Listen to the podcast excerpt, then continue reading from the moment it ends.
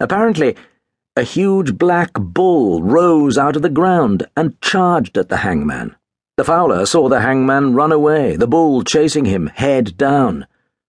The head jerked up, and there was the hangman, spinning on a horn like a Catherine wheel on its pin. The bull tossed the hangman into a gorse bush, lifted its gory muzzle, and bellowed. As it bellowed, the fowler caught sight of its eyes, which he said were red as the pits of hell. When he ran to help the hangman, who of course was beyond help, being dead, he could hardly breathe for the stink of brimstone and corruption. But Harry Morgan did not hear about any of this, for Harry was in the abbey at Hereford, with the top of his head shaved bald, learning to be a monk. At this time, it was generally believed that the devil had a house in Radnor Forest, so people were used to events that were hard to explain, and nobody paid much attention to stories of dogs and whirlwinds and bulls. But at last, people did begin to murmur that the hunter who had been killed was the hunter who had captured Vaughan Darkness, and the carter who had been killed was the carter who had driven the cart on which Vaughan Darkness had stood to be hanged and the man gored to death by the Black Bull had been the hangman who had hanged Vaughan Darkness. And they began to wonder.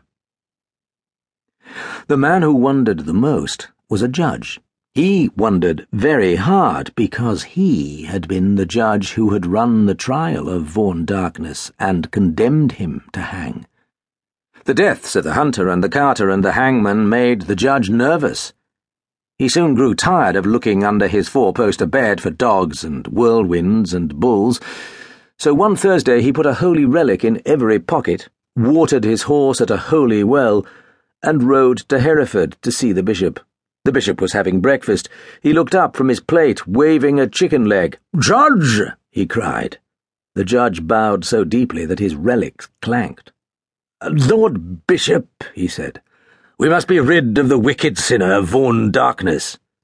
But he has been hanged and burns in hell, said the bishop, taking a mouthful. He walks, said the judge. Dear me, said the bishop. We'll have to take care of that. Now then, breakfast?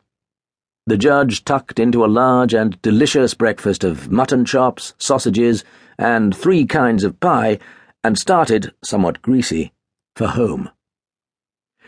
The road was a stripe of mud that ran through a forest.